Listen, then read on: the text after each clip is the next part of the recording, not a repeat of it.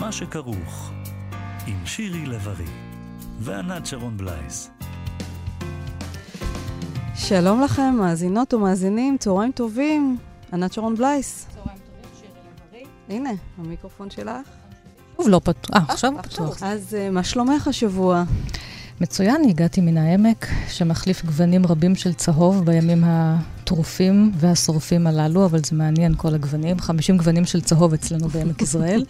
אז אה, טוב שבאת, אנחנו פה במהדורת סוף השבוע של מה שכרוך, תוכנית הספרות של כאן תרבות, שיחות על ספרים, על מילים, על מחשבות. אפשר לשמוע אותנו בתדרים 104.9, 105.3 בתל אביב ובמרכז. יש לנו עמוד פייסבוק, כאן תרבות, ופלטפורמת פודקאסטים, כאן אודי. באתר האינטרנט שלנו איתנו על ההפקה עפרה לחמי ותמיר צוברי על הביצוע הטכני, והיום בתוכנית אנחנו נארח את חגית גרוסמן עם ספר סיפורים חדש שלה, שנקרא להחיות דברים דוממים, ראה אור בהוצאת פרדס. אה, פינת ספר ליד המיטה אנחנו נארח את סשה בקמן, אנחנו נשמע גם על עיצוב תלבושות לפי ספרי ילדים ידועים, וגם נחגוג יום הולדת לאנטואן דה סנטה גזופרי. אנחנו נשוחח עם הדוקטור גדעון טיקוצקי על מכלול יצירתו של הגזופרי, לא רק על הנסיך הקטן. יש לו ספרים מקסימים, מקסימים. אחרים, לא פחות חשובים, לא פחות מעניינים. חגית, צהריים טובים. צהריים טובים. מזל טוב. תודה רבה. להחיות דברים דוממים. Mm-hmm. ובדרך לפה כבר נכנסנו אל שבילי המיסטיקה שמרובים uh, בספר שלך. זה המקצוע שלך. נכון? כסופרת ומשוררת להחיות דברים דוממים. להחיות דברים דוממים זו בעצם הגדרה למאגיה, שמצאתי במילון לפני הרבה שנים. היא פשוט נדדה איתי במשך הזמן. פתחת את המילון במילה מאגיה? וזה מה שהיה כתוב שם? כן, זו אחת מההגדרות למאגיה. דיברנו קצת קודם, לפני שנכנסנו לאולפן, על הכוח שיש לפעמים לשיר שאת כותבת, או סיפור, להתממש אחר כך במציאות. כן, יש... יש דבר כזה. אני לא, לא רוצה לחשוף את הסודות האלה, כי אין לי שום תשובות איך זה קורה בכלל. זה יכול להיות שפשוט מישהו שמתבונן בעולם יכול לראות יותר את הצורות ההרמוניות שלו. אולי זו בעצם המשימה של, של אדם יוצר, לראות את הדברים מלמעלה. לא מתוך הכאוס, אלא מתוך ההרמוניה, וגם ליצור הרמוניה. ועוד דבר, באחד הסיפורים בספר שלך, אני רואה שאת עוד רוצה להגיד עוד משהו. לא, לא. ככה מסתכלת כאן אל התקרה, לא, כאילו היא מנסה, כן. בסוד. בסוד, כן. אז אנחנו נשמור, נשמור את הסוד. באחד הסיפורים את כותבת על גיבור אחד שהוא משורר בלילה, והוא ילד טוב בבוקר.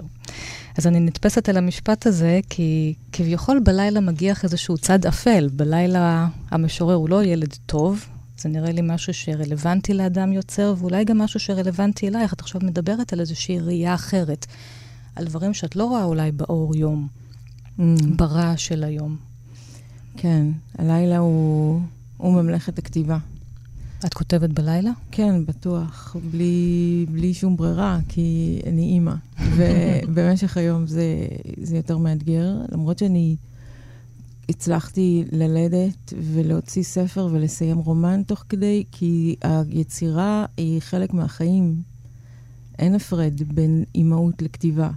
ועל הספר הזה את עבדת בזמן ההיריון. כן. ומי שערך את הסיפורים בקובץ הזה, הוא יונתן דיין, שאנחנו מכירים אותו כמתרגם וכעורך, אבל הוא גם בן הזוג שלך, אז כן. איך זה עובד ביחד?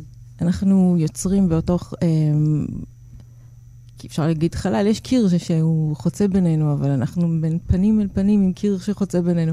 אנחנו יוצרים ביחד, אנחנו חיים, החיים שלנו הם כאלה. זה לא משהו יוצא דופן בשבילי. אבל את נותנת לו את הסיפור שלך, או את השיר שלך, במקרה הזה את הסיפורים. Mm-hmm. והוא עם החרב, הוא כל כך... להט אה, החרב, או שאיך הוא איש כל כך הוא מעצב, רגיש, כן. כל כך רגיש וחכם, ואני כל כך סומכת אליו. שבשבילי זה, זה עוד, עוד צורה להיות איתו. אנחנו ביחד. איזה יופי. כן. אמ, אז הנה, אז גם הדברים האלה של האהבה והמיסטיקה הזאת מעבר לקיר בין בני הזוג, זה גם דברים שבאים אה, לתוך הספר שלך.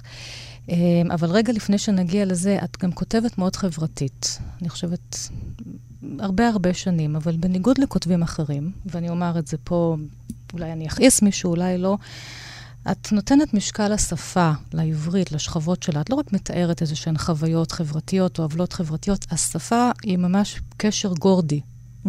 בדרך שבה את מתארת את העוולות החברתיות. והיא mm-hmm. לא פחות חשובה, ודרכה את גם אומרת, בואו תסתכלו עליהן אחרת. כי לא כל הכותבים. כותבים אחרים יעשו את זה בשפה יבשה, פשוטה, רזה. אני לא כותבת חברתית, אני לא פעילה חברתית, אני פשוט אדם שהייעוד שלו היא אומנות. זה אומנות, זה הייעוד שלי. עכשיו, אחד הסיפורים הכי פוליטיים בספר זה הסיפור הכי אישי שיש לי. מה, על קיץ 2011? לא. אה, לא. כי הוא למשל לגמרי על כן, הסיפור של המחאה החברתית. המחאה זה הייתה מין, זה היה אירוע. היסטורי, נורא נורא מרגש. אני בכיתי מהתופים שדפקו ברחוב, וזה רחובות שאני חיה בהם. זה פשוט, אני, אני תיעדתי, את, אני חושבת שזה נורא חשוב אה, לתעד את המצב הזה כדי שהוא ישוב. אבל דווקא, ודווקא בתוך הסיטואציה של המחאה החברתית, יושב לו משורר בברלין, חבר מרחב ישורון. מתאר, כן. כן. כן. ורחוק משם. כן, ב... הוא נורא רצה להיות, הייתה לו כמיהה לבוא. אז כתבת לו סיפור. כתב... כי הוא לא היה פה. לא, הוא פשוט נכנס לתוך הסיפור, כן, כן, כי החיים שלי הם כתיבה, אז כל מה שקורה, הוא פשוט נכנס פנימה. אבל רגע, התחלת לומר שהסיפור הכי כן. אישי שלך הוא גם הכי פוליטי בספר. הסיפור הראשון, לאחיות דברים דוממים. אויבי, האויב שיושב בירושלים, והלוואי והוא היה אהוב. זה, סיפור זה הוא תפילה אשר דממה בליבה של אישה שהזתה דבר אהבה. מאז ששבה לתל אביב, היא שבה ומספרת לעצמה קורות אותה אהבה שממנה חמקה. באופן מוזר היא שומרת אמונים לירושלים, אך לשם היא אינה נוסעת. אבל יש את הכמיהה הזאת, בעצם עוד מיסטיקה שגיליתי, היא ששיר השירים זה דבר אמיתי. זה, שהוא לא מטאפורה. זאת לא מטאפורה, אבל אף אחד לא המציא אותה. זה לא, זה כאילו, אני חושבת שגם שלמה המלך, אם הוא זה שכתב אותה באמת, כנראה שכן. אז זה שיר אירוטי אמיתי. שהוא ישב, ומתוך ההתבוננות כן. שלו כמשורר, הוא קלט, הוא קלט שיש בירושלים את הרוח הזאת של האהבה הנכזבת, שהיא לא נפתרת, זה, זה לא פתור. וזה, וזה בכל מיני, כנראה, כל מיני שכבות. אז ההבנה העמוקה שלי מהכתיבה היא, ככל שאני יותר אישית, זה יותר אוניברסלי, ולכן זה נראה חברתי. אבל אני לא... אבל זה, זה מה שאת אומרת, הנה, את באה משיר השירים כדי להתבונן באנשים בתוך המחאה, או באיזשהו אהוב... אה, לא, אני כתבתי את הסיפור כן. והבנתי שכתבתי את שיר השירים, שכנראה שזה מה שקורה עכשיו בירושלים, שיש שם איזושהי רוח כן. ש, ש, שנתפסה גם, גם אז, בתקופה העתיקה. יש איזו רוח של אהבה נכזבת, אם קוראים לזה סינדרום ירושלים, אבל אני חושבת שזאת אהבה נכזבת. אחת הדמויות שלך uh, בספר שמה מרגו, והיא חופפת במספרה, שחולמת להיות משוררת ומאוהבת במשה שלא בדיוק uh, מחזיר לה אהבה, עוד אהבה נכזבת. ובילדותה היא חוותה אלימות uh, מאוד גדולה, ממש אביוז מצד uh, אביה. Mm-hmm. ובין הסערות ובין האצבעות שלושות את ה... ראשים של הלקוחות, היא חולמת על מילים והיא חולמת על חוץ לארץ, אולי נקרא קצת מן הספר ואחר כך נדבר על מרגו. אפשר, אפשר רק להגיד שהיא חולמת על חוץ לארץ כמו שהיא חולמת להיות כוכבת, או כמו שהיא רוצה להיות משוררת, כדי להיות חזקה. כי יש איזשהו משהו בתרבות שלנו, עוד מתקופת אנדי וורול, שממש עבד לזה חזק, של כאילו כוכבות היא גאולה. יש איזו גאולה בלהיות מפורסם. גאולה, ב... אבל במקרה הזה היא רוצה להיות משוררת כדי שהיא תוכל למצוא את אהבת חייה. כדי שיוכל להשיג כן. את משה, שהוא כן, משורר. שהוא משורר. ושרק הוא אוהב את עצמו ויודע כמה הוא אוהב את עצמו. יום אחד אני אפקח את העיניים ואני אהיה בחו"ל. אני אסע ברכבת עם כיסאות סגולים וחלונות חשוכים. אני אסע לתוך הלילה, והנסיעה לא תיגמר אף פעם. אם משה ירצה לבוא איתי, אני אסכים. אני אגיד לו, משה, איש מקסים, בוא נהיה יחד בדרכים. לא נתחתן, אתה תנגן ברחוב, ואני אעבור אחר כך עם הכובע ואאסוף מטבעות מאנשים.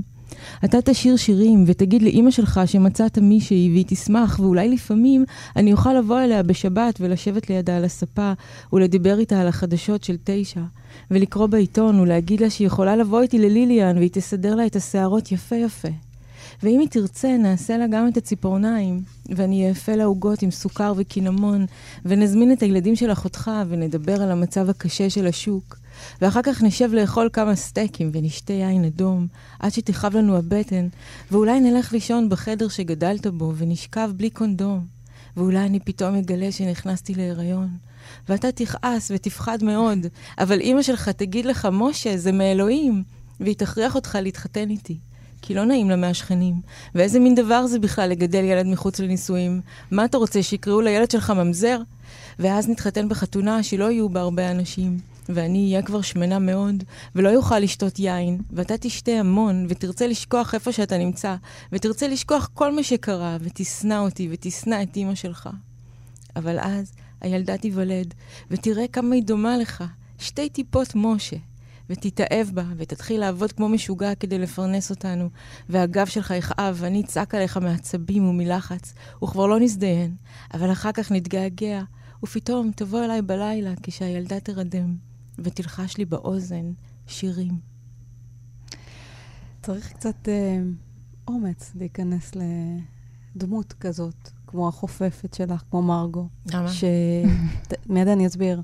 שה... שליליאן אומרת לה במספרה, יש בך אש גדולה, יש בך תשוקה. ואני חשבתי על הכתיבה שלך, חגית, שכל כך טבולה באש mm. ובתשוקה.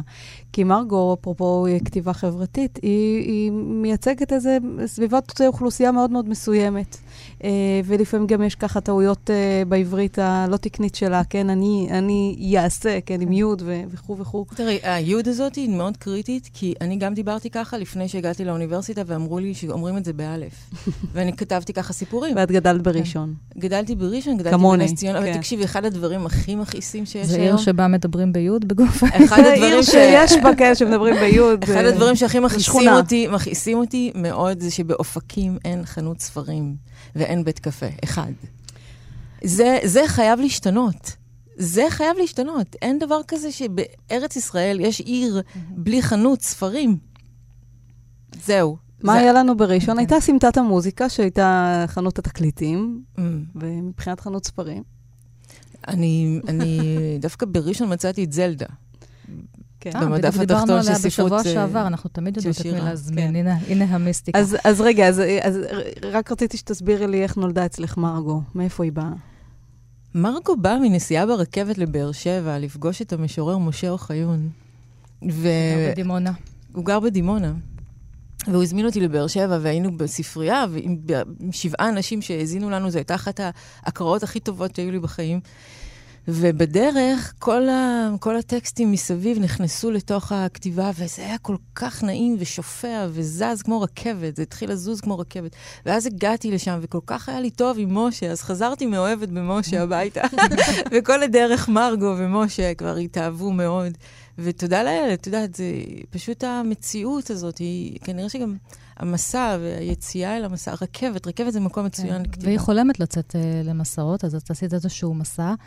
וחזרת כן. בחזרה עם מרגו, אבל משהו מן החלומות של מרגו על הסיפור הישראלי ולהתחתן וללדת ילדים, קיים אצלך במציאות, הוא מופיע בסיפור שערי עולם, שבו כן. הוא סיפור אוטוביוגרפי, שבו את כותבת על אישה mm-hmm. כותבת, כן. שילדה אחת אה, גדולה בבית, כן. גדלה בבית, הש... ילדה השנייה בבטן, ואיך כותבים.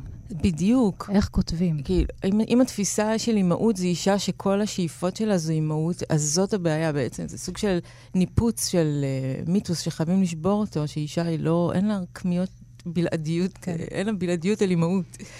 זה בעצם המאבק הזה בין כתיבה ל, למשפחה, בין חופש למשפחה. אז אני חושבת שזה אחד הנושאים uh, שהכי מעניינים אותי, זה חופש, לחקור את החופש. בגלל זה גם נגיד לפני שירד הלילה של רנלדו ארנה, זה אחד הספרים שאני הכי אוהבת.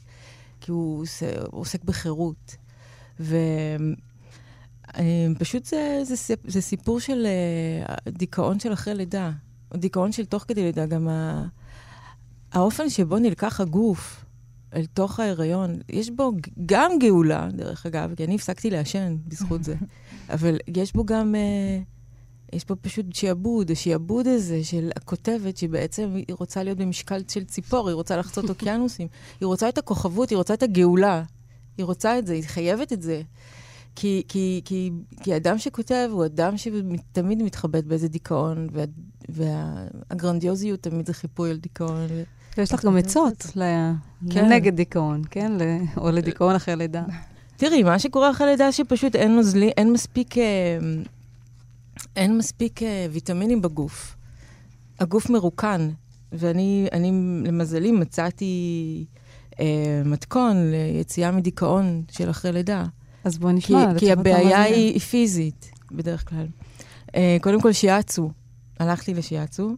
אחרי כל טיפול היא מבינה שמרכז הכובד הוא על כפות הרגליים שלה ובכתפיים. יש כובד רב ומתח שמצטבר בצוואר. בבוקר היא לוגמת שתי כוסות מים פושרים חצי שעה לפני הארוחה, אחר כך בולעת שתי כמוסות פרוביוטיקה, לאחר 30 דקות אוכלת לחם כוסמין עם פסטו ועגבניה, אחר כך מזליפה שתי הזלפות של ברזל, מכינה חליטה של מליסה, כעבור שעתיים תאכל תפוח ירוק או שזיף עם חמישה שקדים או אגוזי ברזיל, לארוחת צהריים תבשל קינוע עם שיעועית מש וירקות, אחר כך עוד שתי הזלפות של ברזל וכפית של אומגה 3, שמן דגים בטעם לימון. היא נותנת ממנו גם לבת. בכל ארוחה, חצי צלחת עם ירקות וחצי צלחת עם חלבון מן הצומח. אתמול אכלה קוסמת עם ירקות מעודים. זה השיב לשמחה. גם האיש שלה היה מאושר. התינוקת שכבה על השטיח ודיברה. הילדה הגדולה צילמה הכל במצלמת וידאו. ומכיוון שלמילים שלך יש כוח מגי, אז אני כן. ממליצה למאזינות ולמאזינים אה, לאכול קצת קוסמת ושקדים. לא, ומה שחשוב זה הברזל, ובעיקר המינרלים. זה מה שחסר אחרי הריון. אז בואי נדבר על הברזל והמינרלים של הכתיבה. Okay. אוקיי. מתי את כותבת שיר? מתי את כותבת סיפור קצר? מתי רומן? איך זה יוצא? זה, יש לך גם כלי כתיבה שונים. Mm-hmm. גם אצלך תמיד נראה שזה, את, את חולמת את הדברים כן. שאת כותבת. באמת? קצת. זה, זה קורה להרבה כן. סופרות אחרות. לצרויה של לב, ללאה עיני, הם, הם, הם ממש בתוך חלום. אני אולי בגלל שאני כותבת בלילה. כן.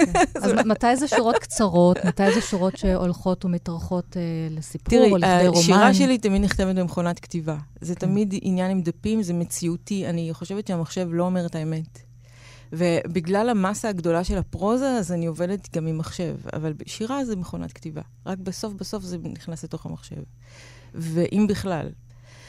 אבל אמ, תראי, אני התאהבתי בכתיבה ונזקקתי לנואשות. אה, והחלטתי שאני אהיה סופרת של 24 שעות, אז פשוט התמקצעתי בכל התחומים. וזהו, אני גם, אני גם מתרגמת מצרפתית, אני מתרגמת מאנגלית, אבל אני פשוט אה, אה, חייבת לכתוב כדי לחיות. אני, זה המקום היחיד שיש לי בו שקט. ואיפה הלב שלך בשירה או בפרוזה? סליחה על השאלה. זה אותו דבר. זה אותו דבר. תראי. מבחינתי זה שתי תאומות סיאמיות. בלתי נפרדות. בלתי נפרדות. לקח לי שני, תראה, אני באה משירה, אין מה לעשות. אני בתור ילדה כתבתי שיר בגיל 6 והוא התפרסם כשהייתי מאוד צעירה, וגם אחר כך בגיל 14. בעיקר מה שקראתי הייתה שירה. מה שבעיקר השפיע עליי. היו משוררים, יונה וולך ויהודה עמיחי. אחר כך אה, הפרוזה נכנסה לחיים שלי, וזה זה, זה כל כך חשוב, כי אדם שיש לו סיפור, הוא אבל, מצדיק את הסבל אבל שלו. אבל פרוזה צריכה משמעת, את צריכה לשבת. כן, שיר נכון. שיר יכול לבוא באמת כמו החלום. שיר יכול אותו... להעסיק אותי מהבוקר עד הלילה. נכון, אבל פרוזה צריכה משמעת. זה לקום בבוקר mm. ולשבת ולכתוב אפשר, את הרומן. אפשר, אפשר גם ככה. וזה נהדר אם זה יהיה ככה. אני, יש לי רומן שכתבתי שנקרא אפריל, על תולדות האומנות. Um, פשוט קמתי לתוך המכונה. שמתי את המכונה במיטה, מליד המיטה, וקמתי לתוכה, וזה היה אדיר. אני מאוד אוהבת את זה. Um, ואת כותבת פה באותו סיפור, בשערי החיים, um, למען הכתיבה יש להותיר אוויר בריאות, להתבונן ממרחק על החיים. הכתיבה היא גאולה, את מבינה? זה, זה פשוט הדרך לשרוד. אבל אד, אדם שחייו איסרו אותו, והוא יכול לכתוב, אז יש לו אה, גבורה, הוא מתגבר. זאת אומרת, אנחנו הגיבורים בעצם. אז את אומרת, אדם עם סיפור אה, הוא אדם שמצדיק כן. את הסבל של חייו, אבל גם יש הרבה מקומות שבהם קשה לכתוב, ויש מחסומים, ואתה לא אוהב את מה שיוצא לך. זה, זה לא כזה פשוט, כתיבה כגאולה. עוברים אמ, הרבה דברים בדרך גם. תמיד יוצא? כן. אני חושבת ש, שהפצע הזה זה, זה סוג של תשלום, או, או, וגם רווח. כי החיים... הפצע של הכתיבה או הפצע? הפצע של החיים, החיים. הכתיבה היא בסך, בסך הכל דרך להתגבר על החיים, והיא גם להצמיח כנפיים. ואנחנו נישאר עם האמירות הללו שלך. האמת היא שאני פעמים רבות מוצאת את עצמי שאני מקנאה בך, גם כן בתור אימא שנלחמת על אה, שעות הכתיבה. כן. בסך הכל אה, שלושה ספרי שירה, שני רומנים, ספר סיפורים ועוד בדרך. זה הכל חייב להיות כן. חלק מהחיים שלך. את, הכל פשוט צריך להיות, יש לך שולחן כתיבה ואת מחויבת לו. וזה המקום שלך, זה המקום, בה"א הידיעה. אז את תמיד חוזרת אליו ותמיד משהו נוצר. נהדר. אני לוקחת את המשפט הזה שלך. יש לך שולחן כתיבה ואת מחויבת לו. והיא מחיה דברים דוממים, ספר סיפורים חדש, להחיות דברים דוממים. בהוצאת פרדס, אנחנו עוד לא נפרדים ממך. לא, עכשיו... יש לנו פינת עט לכל חפץ.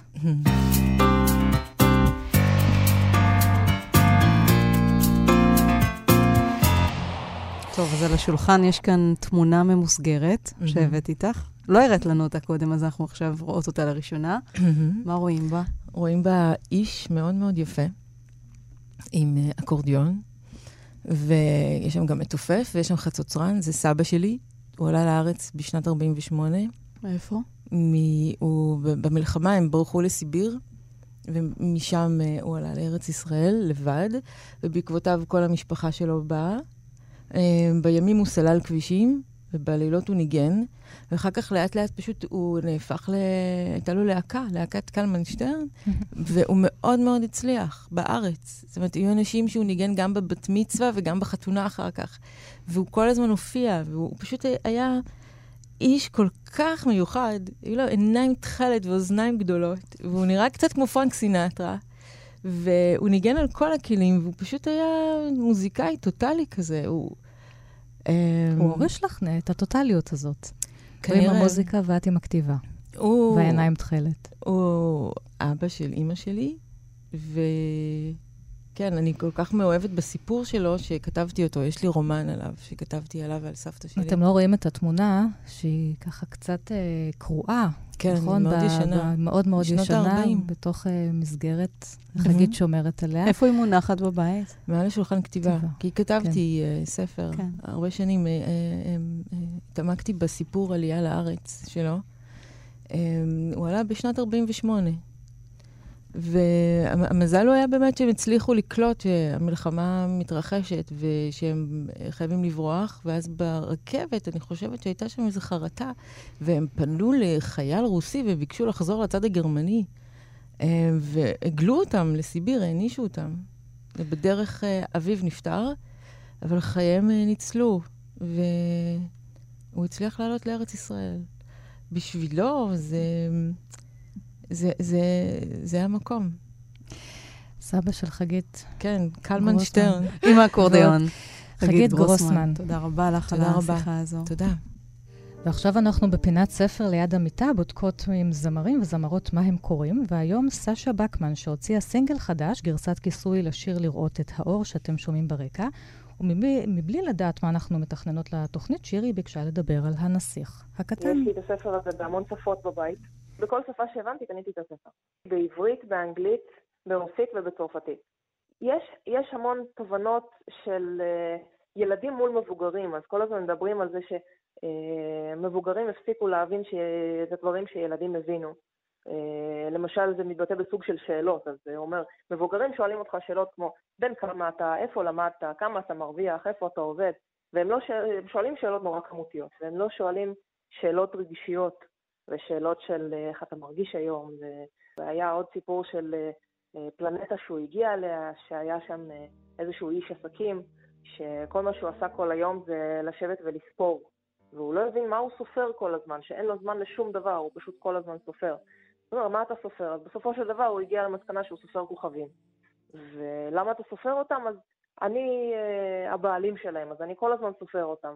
אז זה נורא מחזיר אותי לדברים שאנחנו כל הזמן עושים, של אוקיי, יש לי המון דברים, אבל אני לא נהנה מהם. אני הולך להרוויח עוד כסף כדי לקנות עוד דברים.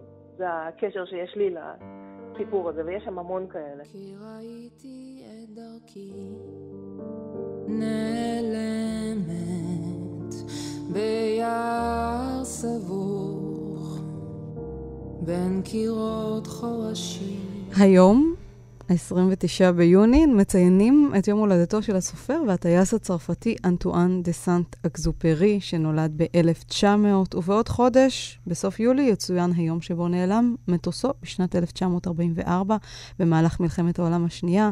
שנה לאחר שפרסם את ספרו הידוע ביותר, הנסיך הקטן, ואת, ענת, הבאת לאולפן את העותק המרוט והישן, גם לי יש אחד כזה בתרגומה של אריה לרנר, כן. למרות שכבר מאז יצאו כמה וכמה תרגומים יפים לעברית, אבל מטבעות הלשון שטבע התרגום הזה, אה, פשוט נכנסו כן, ככה למחזור הדם, וקשה להיפרד מהם. אז אולי תקראי לנו קטע. תסלח לנו גם חברתנו אילנה המרמן, שאנחנו לא משתמשים בתרגום מחדש שלה, ובאמת אני עם הספר המרוט מן הילדות. והולכת אל השועל, שהוא האהוב עליי ביותר, כן. אותו שועל שמתחנן, אנא אלפנינה, התחנן השועל לפני הנסיך הקטן. בחפץ לב אמר הנסיך הקטן, אך אין זמני פנוי ביותר. אץ לי הדרך. עליי למצוא לי ולהבין דברים הרבה. אין אתה מבין אלא מה שהנך מאלף, המשיך השועל. אין שעתם של בני האדם פנויה עוד להבנת עניינים כלשהם. הם קונים אצל הסוחרים דברים מוכנים ומזומנים. וכיוון שאין בעולם שום בית מסחר לידידות, אין עוד לבני האדם שום רעים וידידים. אם חשקה נפשך בידיד, אלפני נא, אלף. כל כך, כל כך יפה. זו פסקה כן. שהאמת, אפשר לבכות ממנה כמעט נכון. כל פעם שקוראים אותה. אחת, אחת היפות אה, אי פעם, אבל אקזופרי, נאמר למאזיננו, לא כתב רק את הנסיך הקטן, אלא עוד אה, כמה ספרים יפים, ואנחנו מארחות כאן באולפן את הדוקטור גדעון טיקוצקי. שלום, גדעון. שלום, שלום. שאתה אה, אה, הקדשת הרבה שעות לאקזופרי, גם בצעירותך. בין היתר פרסמת ספר על הנסיך הקטן, שאותו התחלת לכתוב עוד בהיותך בתיכון. אה, אחר כך כתבת גם על אה, טייס קרב, ומכתב לבן ערובה. מה משך אותך ליצירה של... ותרגמת. וגם תרגמת? כן. נכון, נכון, נכון. נכון. אז מה משך אותך ליצירה של אקסופרי? אני חושב שמה שמשך אותי היה בעיקר הדמות שלו היא כפי שמצטיירת מהכתיבה, גם מהנסיר הקטן, אבל מהספרים האחרים שלו. הוא פרסם לצד הנסיר הקטן עוד חמישה ספרים, שרובם ככולם מאוד שונים מהנסיר הקטן, ובמובן מסוים ההצלחה של הספר, שהוא כביכול לילדים, היא כמעט טרגית, כי הספר הזה שונה מאוד משאר הכתיבה של סן אקזופרי, בז'אנרים נקרא לזה. ודווקא הספר הזה הוא הספר שפרסם את שמו של סנט אקזופרי. הספרים האחרים שלו הם רובם ככולם בדיון, אה, סליחה, באתי להגיד אה, אקטואליים, או הם מתעדים מאוד את המציאות, הם ריאליים, ריאליסטיים, והנה פתאום אותו יוצר שהיה כל כך מחויב למציאות, גם בכתיבה אבל גם במעשה, כתב מין אגדה כזאת לילדים, משהו פנטסטי לגמרי. השאלה אם זה באמת לילדים. כי זה גם דברים, הרי הדברים האלה עולים uh, בתוך הספר, אפילו מה שקראתי כרגע על מבוגרים וילדים, וגם סשה דיברה על זה קודם. הספר נפתח בהבדל המהותי בין ילדים למבוגרים. הוא מצייר uh, נחש בריח uh, מעכל uh, פיל, והמבוגרים אומרים, אה, זה כובע. ומכאן האמרה, הדברים החשובים סמויים מן העין, המבוגרים הפסיקו לראות. ועכשיו בא סנט אקזופרי, ודרך הילדים מנסה להזכיר למי כן. שיהיו בהמשך מבוגרים, אה, מהם הדברים החשובים באמת. אה, אז, אז הספר גם עצמו וגם, הוא כל... גם וגם, הוא כתוב לילדים, זה ברור לחלוטין, ונדמה לי שסנט אקזופרי הלך כאן בעקבות עוד שורה ארוכה של יוצרים שכתבו כביכול לילדים, ובפועל למבוגרים, כי הסוג אה, הזה של ה... אליסה בארץ הפלאות למשל, למשל לואיס קרול. Uh, הסוג הזה של הכתיבה לילדים הוא מין מרחב מוגן שאפשר להצפין בו הרבה מאוד מסרים שחלקם חתרניים. Uh, וסן אקזופרי, אני חושב, ניסה דרך הסוג הזה באמת להזכיר לנו שיש דברים חשובים בהרבה ממה שאנחנו חושבים. יש לו משנה הומניסטית בכתיבה שלו. אה, רואים את זה גם בספרים תיעודיים, כמו שאמרת קודם, אה, כמו טייס קרב, שמתאר טיסה שלו חצי התאבדותית, שהוא נשלח אליה, כן, באילוץ ב-1940, במהלך המלחמה. כמעט שלא חוזר ממנה, והוא מתאר כל פרט ופרט בטיסה הזו.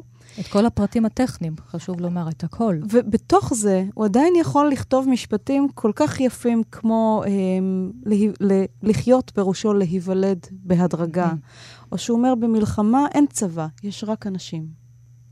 כן, אני חושב שמהניגוד הזה נבנה סנט אקזופרי.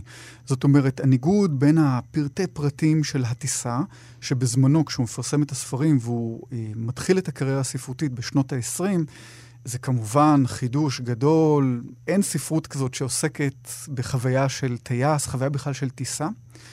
ומהפרטים הוא ממריא אל גבהים, תרתי משמע, ממש מטאפיזיים, אלה זה אבחנות מאוד גדולות על טבע האדם, ומשם נולד הפיוט. זה חשוב אולי באמת לציין, הנושא הזה של המבט, הוא מתחדד מאוד מאוד בכל הספרים שלו, והוא כותב, אינני יכול שלא לאמת, לאמת בעין. מלשון אימות שני עולמות, עולם המטוס ועולם הקרקע. והוא כותב כל כך הרבה על הדברים שהוא רואה מהגובה, שלמעשה אתה מאבד את הפרטים, אתה כביכול לא רואה את האנשים, אולי שאתה גם מפציץ אותם, אה, והוא מבחינתו שב ונותן מקום לאדם, לאנשים, לעקורים, וזה לא משנה אם זה בני עמך הצרפתים או האויב הגרמני. נכון, ואני חושב שמבחינה הזאת הוא היה אחד המנסחים הגדולים של ה... המסר ההומניסטי במלחמת העולם השנייה. הוא עצמו לא השתתף בפעולות קרב, זאת אומרת, הוא היה טייס של מטוס סיור. כן, מודיעין שצריך לצלם. מודיעין עוד, כן. הוא מעולם לא ירה לטובת עניין בעצמו. אה, ומצד שני, בזמנו, היו שהכתירו את הספר הזה שמתעד את אותה טיסה ששירי דיברה עליה ביוני 1940, בקרב האיום הזה על צרפת, רגע לפני שהיא נכבשת על ידי הגרמנים. היו שהכתירו את הספר הזה, אה, טייס קרב, אה, בתור התשובה של העולם החופשי למיין קאמפף, לא פחות. זאת אומרת, משהו שעכשיו מנסח לנו מהי המסורת הנאורה, מהי אנושיות בתקופה של דמדומים. עכשיו, באותו ספר שאתה תרגמת, גם תרגמת את אה, אה, מכתב מבין ערובה, שזה מכתב שכתב אקזופרי קצת בצורה של מסע אה, לידידו היהודי ליאון ורט, שניצל מהנאצים. אגב, לא הוא גם הקדיש את הספר האחרון, את הנסיך הקטן, הוא כתב החבר הכי טוב שיש לי בעולם, אפרופו השועל, ענת כן. והאילוף, כן, שיושב בצרפת והוא רעב ללחם וקר לו. ואת המכתב הזה הוא כותב לו, ושם הוא מתאר איזה רגע אנושי קטנטן שיכול לשנות את פני ההיסטוריה, אפרופו האנטיתזה למיינקאמפ, וזה החיוך. הוא מתאר איך הוא היה שם, אה, הוא נלקח אה, אה, על ידי קבוצה של לוחמים קטלנים, ש... והוא חשש שיוציאו אותו להורג באשמת ריגול. הוא היה במשימה, אני חושבת, של סיקור עיתונאי, כן, של מלחמת האזרחים בספרד, mm-hmm. והוא נחטף וישב שם בשעה שעות עם השובים שלו, ורצה סיגריה. ואז הוא פנה אל אחד הסוהרים, וכזה, הוא כותב ככה. ואז הגיע, ואז הראה נס. או-הו, נס צנוע מאוד. חסרו לי סיגריות. אחד מהסוהרים שלי עישן, ועל כן ביקשתי ממנו, במחווה, להעניק לי סיגריה אחת, ושרטטתי בדל חיוך. האיש התמתח, העביר לאט את ידו על מצחו, הרים את מבטו, לא עוד לעבר עניבתי, אלא אל פניי, ולמרבה ההפתעה חייך גם הוא. היה זה כהפצעת השחר. והקטע הזה שקראת נקשר לגמרי לסיטואציה אחרת שבה הוא נמצא, גם כן במצוקה. הוא היה, אה, לצד היותו אה, סופר, כמובן טייס אה, כל שנותיו, ובאחת הטיסות הוא ניסה לשבור את שיא העולם מפריז לסייגון. המטוס שלו נחת בלב מדבר סהרה פשוט בגלל תקלה, ובמשך כמה ימים אה, הוא ונווט שהיה איתו פשוט סרחו את דרכם במדבר עד שבמקרה הם ניצלו על ידי בדואים, ו- ולא להאמין איך הם התקיימו בלי מים, בלי מזון ובחום הכבד. והוא מתאר את אותו רגע שבו הבדואי מסתכל, פתאום מבט אחד הוא שמציל את החיים. וזה בדיוק כמו החיוך. הבדואי שהבחין בהם, הטועים בתו, ועכשיו יחלץ אותם ויתן להם מים ויביא אותם לקהיר, בזכות המבט, כך גם המבט, החיוך של אותו שווה בספרד, וזאת האנושיות העצומה של סנט אקזופרי. המבט, האנוש, האנושיות, שוב, אני חוזרת בחזרה אל המטוס של כביכול מוחק לך ומטשטש לך את בני האדם, ואנחנו מפוצצים קשרים, הוא כותב, כדי לשחק את המשחק, ואנחנו מעלים כפרים אמיתיים. באש כדי לשחק את המשחק, וכדי לשחק את המשחק אנשינו מתים. הוא גם מנסה לדבר על המהות של המלחמה, על מה הוא מקריב את עצמו. מצד אחד הוא חייל אמיץ, והוא שב, גם כשהוא בגיל מופלג כבר, הוא והולך ומתנדב למען המלחמה. ומצד שני, הוא כל הזמן שואל שאלות. ואני חושב שהיכולת לנוע בין המיקרו לבין המקרו, בין ההבנה של משימה צבאית לבין הידיעה שמאחורי זה יש ילדים שאולי כן. ייפגעו ממנה. אה, זאת הגדולה, הגדולה שלו. אה, אני אולי אזכיר שהוא, אה, כפי שציינת, אני מעט ארחיב, הוא היה מבוגר מכדי לשרת במלחמת העולם השנייה, בשנים המאוחרות שלו, הוא היה בן 44, בטיסות מבצעיות, ובכל זאת ממש נלחם בכל הכוח להילחם בנאצים לא רק בתעמולה, שהוא היה שותף בכיר לה, התעמולה האנטי-פשיסטית, אלא גם במשימה מבצעית. אה, אישרו לו לטוס חמש טיסות ב... על ידי מטוסים אמריקאים, זאת אומרת, כבר לא הייתה צרפת, והוא התגייס בכל זאת. ובטיסה שמינית מתוך החמש, שמינית, אה, אז המטוס נעלם, ואנחנו עד היום לא יודעים למעשה מה קרה לו, הוא מהבחינה הזאת נעלם כמו הנסיך הקטן. אז זהו, אם אנחנו שוב מדברים על הנסיך הקטן, יש בכתיבה של אקסופרי, בוודאי בנסיך הקטן, משהו ממד מאוד דתי ודתי נוצרי, לא רק בגלל שהנסיך הקטן הוא סוג של אה, ישו אה, על האדמות, אלא אה, גם באמת אה, אה, תפיסה כזו של... אה, ש, שאתה מק... שאתה יכול, לק... בהקרבה הקטנה שלך אתה יכול להציל בני אדם אחרים, משהו כזה. הוא גם כותב את זה במכתב אה, לבן ערובה, הוא כותב על ידי יצירת שותפות רוחנית של בני האדם בעולם, אה, עשויים היינו להציל את העולם ואת עצמנו. כשלנו במשימה הזאת. כל אדם אחראי כלפי הכל. לראשונה אני מבין את פשרה של אחת מיחידות הדת שממנה צמחה התרבות שאני טוען להיותה שלי. לשאת חטא רבים, וכל אחד נושא את כל חטאיהם של כל בני האדם. אני חושב שעם כל זה שיש באמת איזה יסוד דתי בעניין הזה, וכשהוא אומר לשאת חטא רבים, הוא מצטט את התנ"ך שמצוטט כן. אחרי זה בברית החדשה. כן. אה, הוא מחבר את המשנה הקתולית, הוא התחנך בפנימיות ישועיות, שזה הזרם אולי אחד הקיצוניים בתוך המסורתיים ביותר, בתוך הקתוליות, הוא מחבר את זה אל הערכים המודרניים ביותר של הנאורות, של הומניזם צרוף, וזה מתגלם בין השאר בערך של האחריות.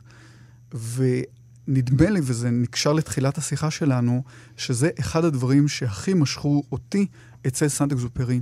הוא לא היה מאותם יוצרים שאומר, שאומרים, צריכים להיות אחראים. כמו נאמר בחלק מהיוצרים בני דורו האקזיסטנציאליסטים. כן, קמי, סארטר וכולי. סארט. כי יש דברים דומים. בטח. נכון, אבל הוא שלו. לא רק כתב, אלא גם עשה.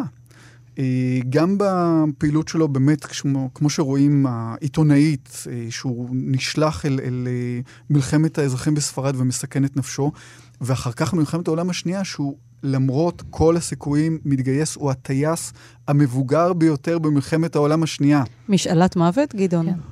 אולי גם, אבל מתוך ידיעה שאם הוא לא ישרת שירות פעיל במלחמה הזאת, הוא לא יוכל לחיות עם מצפונו. והשילוב הנפלא הזה של סייפה וספרה, איש מעשה ואיש uh, ספר, זה בעיניי דבר אתה... נדיר ביותר ב- ב- בהיסטוריה של הספרות בכלל. איך אתה רואה את הכרוניקה של הכתיבה שלו, שהוא באמת מתחיל עם הספרים התיעודיים על המלחמה ועל הטיסות, הוא גם היה טייס דואר, הוא מסיים עם הנסיך הקטן, ונעלם, כמו הנסיך הקטן. כן. גם איך אתה תופס את זה כילד, כבחור צעיר שקרא אותו וכתב עליו עוד בתיכון?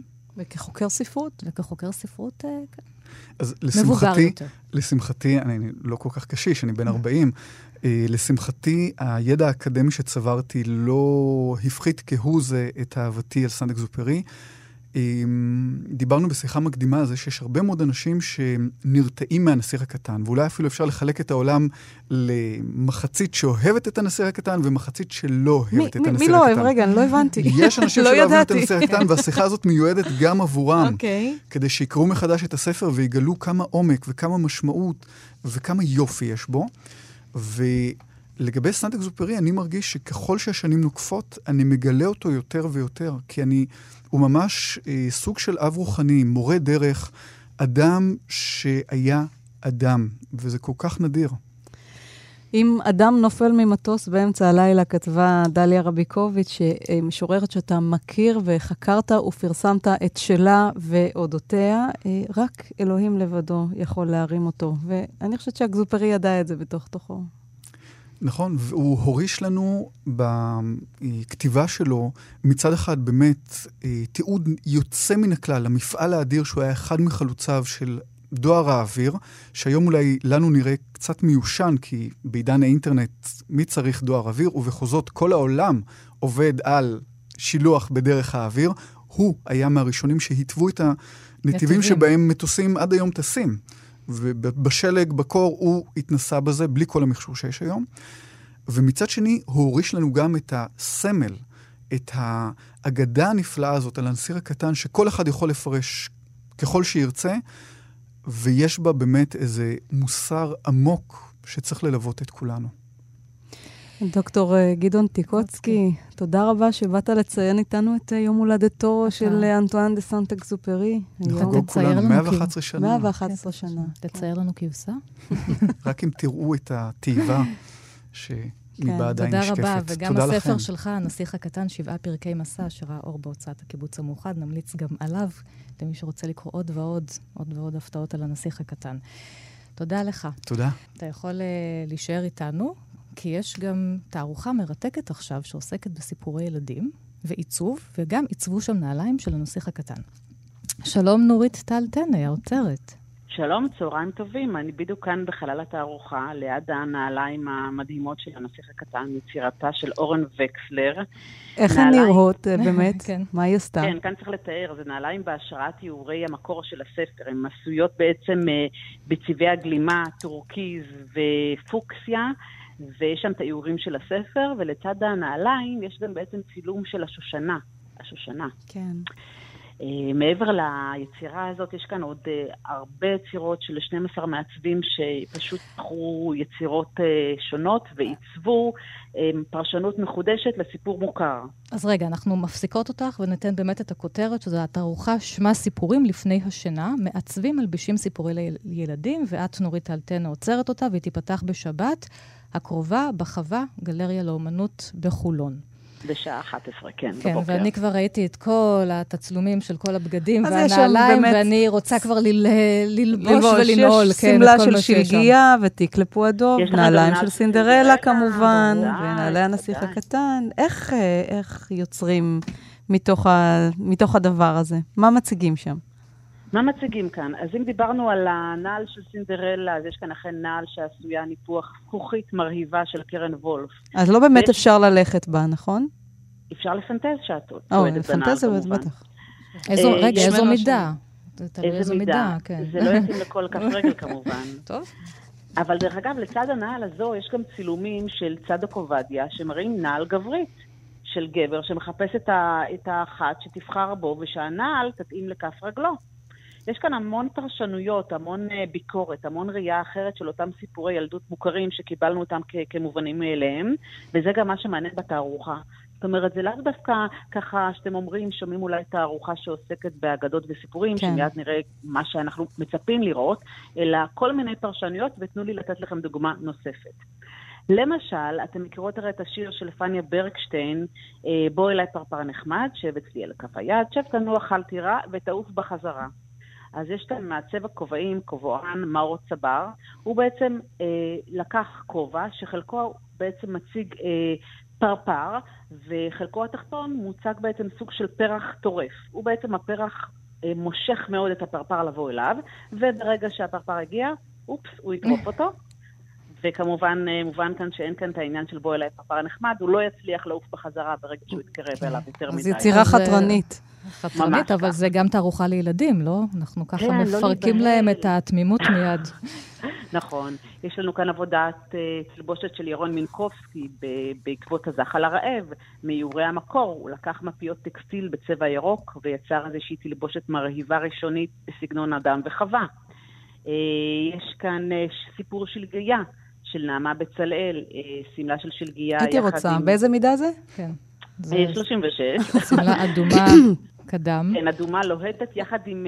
בעצם... רגע, מה זה מידה 36? אנחנו עוד מעט פה מקבלות טלפונים מכל הפמיניסטיות. נורית, מה? זה, אה, סליחה, סליחה, את מכירה נשים אבל ענת, אנחנו במרחב האגדות, אנחנו במרחב האגדות. אוקיי, בסדר, טוב. בהמשך למה שאת אומרת לי על מידות, יש לי גם לנשים כן. במידות אחרות, להם כן. אני אביא את נשים אמיתיות. של האימא החורגת. כן. יש לנו כאן עבודה, גם. את זורקת אותי במידות, אז אני מתקרבת אוקיי. לסיפור עלילה אחר, שנקרא הפיל שרצה להיות... אה, בבקשה, תודה רבה. איזה נחמדה אני. כן, כן. של אה, ברק חודריאן, שהוא כן. בעצם אה, נותן אינטרפטציה לסיפור הזה, שכמה אנחנו רוצים להיות שונים ולא מרוצים מעצמנו כל הזמן, כמה אפשר, ובעצם הפיל בסוף חוזר ושמח עם ציבור המקורי. אה, נורית, את בקטלוג התערוכה אתם מצטטים מהתיאורטיקן רולן בארט, שראה בתלבושות סימנים, שהם הרבה מעבר ללבוש הפרקטי, כן? מבחינתו יש הבדל בין מי שחובש כומתה לבין מי שחובש מגבעת. וברט התעניין בבגד הכתוב, כלומר, בטקסט הספרותי שמתאר מילולית את הבגדים. כן, כן, אם אנחנו ניקח אפילו איזשהו ציטוט מתוך הנסיך הקטן, כדוגמה, אז יש את uh, דמות של הרברבן בנסיך הקטן, שהנסיך פוגש בו, והוא אומר לו, בוקר טוב, אמר הנסיך הקטן, יש לך כובע משונה. והרברבן עונה לו, זה כובע להגבהה. זה להגבהה לאות הוקרה, כאשר אנשים מריעים לי. זאת אומרת, הכובע משמש לא רק ככיסוי כנגד השמש, אלא גם כמשהו שמעיד על מעמדו וכולי. תגידי, נורית, איזה, איזה סיפור את זוכרת שקראו לך ואהבת? את יודעת מה? אני אספר לך על סיפור שכואב לי איתו, שקראו לי, וממנו בעצם צמחה התערוכה. אני אדבר על חנה לוי שמלת השבת. אה, תחשבו על הסיפור הזה, ילדה בת אה, חמש-ארבע, סופרים לה שמלה יפהפייה לבנה, ערב שבת, היא יוצאת לטייל והיא שומרת מכל משמר על השמלה הזאת. פתאום מגיח לו מאי שם איש זקן, באמצע היער, עם אה, שק של, של סוחב שם משהו, והוא אומר לה, בואי ילדתי, תעזרי לי לסחוב את השק. איך ילדה בת ארבע אמורה לעזור לסחוב את השק? והוא לוקח אותה לתוך היער, ושם הוא מחתים את שמלתה, מה הוא עשה שם איתה ביער? זה סיפור איך, אפל. איך, סיפור, כן. אז אני אגיד לך, הסיפור הזה שאני קוראת אותו, פשוט בא לי לבכות. נכון. ובעצם סיפורים שסיפרו לנו, את, את, אולי בעבר היה, היה כאן יותר תמימות, אולי משהו אחר, אבל כשאני קוראה, עדיין היום הספר הזה קוראים אותו, אני נחרדת, קשה לי מאוד עם הסיפור הזה. זה ולמעשה נכון. מכאן התחלתי את, ה, את התערוכה, אם את ככה שאלת דווקא אה. שאלה מעניינת. אז נכון. מרגע שהאימה הזה זה נולד. כן. שזה הרבה כן? סיפורי אגדות ושירי ערש שיש בהם טבועה בהם אימה, ואיכשהו הקול של האימא שמספרת אותה מכסה.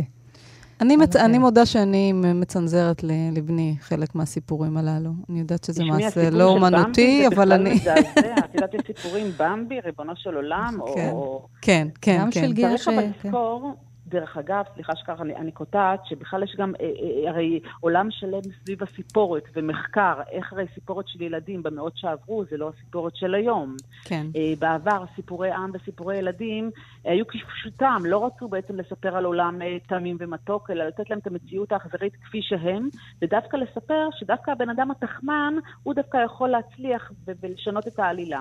למשל, באחת הגרסאות בכיפה אדומה, מהמאה ה-18 שם, באחת הגרסאות, מסופר שכיפה אדומה מגיעה לחדר ופוגשת שם את הזאב על המיטה. הוא לא נותן לה לצאת, ואז היא אומרת לו, אני חייבת לעשות את צרכיי. הוא אומר, אני לא מוכן שתצאי. היא משכנעת אותו שהוא יקשור לה חבל, וכך היא תוכל לצאת החוצה ולעשות את צרכיה. והיא תחמנית, חכמה, היא הוא קושר לה את החבל, היא יוצאת החוצה, והיא קושרת, מסירה מעצמה את החבל וקושרת את החבל לגזע עץ, וכך למעשה היא בורחת, נמלטת ומצילה את עצמה, בסוף טוב הכל טוב. וזה נושא לתוכנית שלמה בפני עצמה, כל הנושא הזה של מה מצוי בתוך האגדות, הצדדים המוארים והאפלים. נורית טל טנא והתערוכה סיפורים לפני השנה בגלריית ההרחבה בחולון, תודה רבה לך. תודה רבה. ואנחנו גם ניפרד מהדוב פדינגטון, וממי שחיבר אותו ונפטר uh, אתמול, הסופר uh, מייקל בונד האנגלי, uh, בגיל 91, הוא הלך לעולמו, השאיר אחריו 20 ספרים בסדרת הדוב פדינגטון, וגם סף, סרט אחד נכון, מוצלח סרט. למדי. שירי לב-ארי, תודה רבה לך. ענת שרון בלייס, תודה רבה. ביום ראשון יהיו פה מאיה סלע ויובל אביבי, אנחנו נהיה פה בשבוע הבא. להתראות. תודה לעופרה הלחמי. ולטכנאי שלנו, תמיר צוברי. תודה.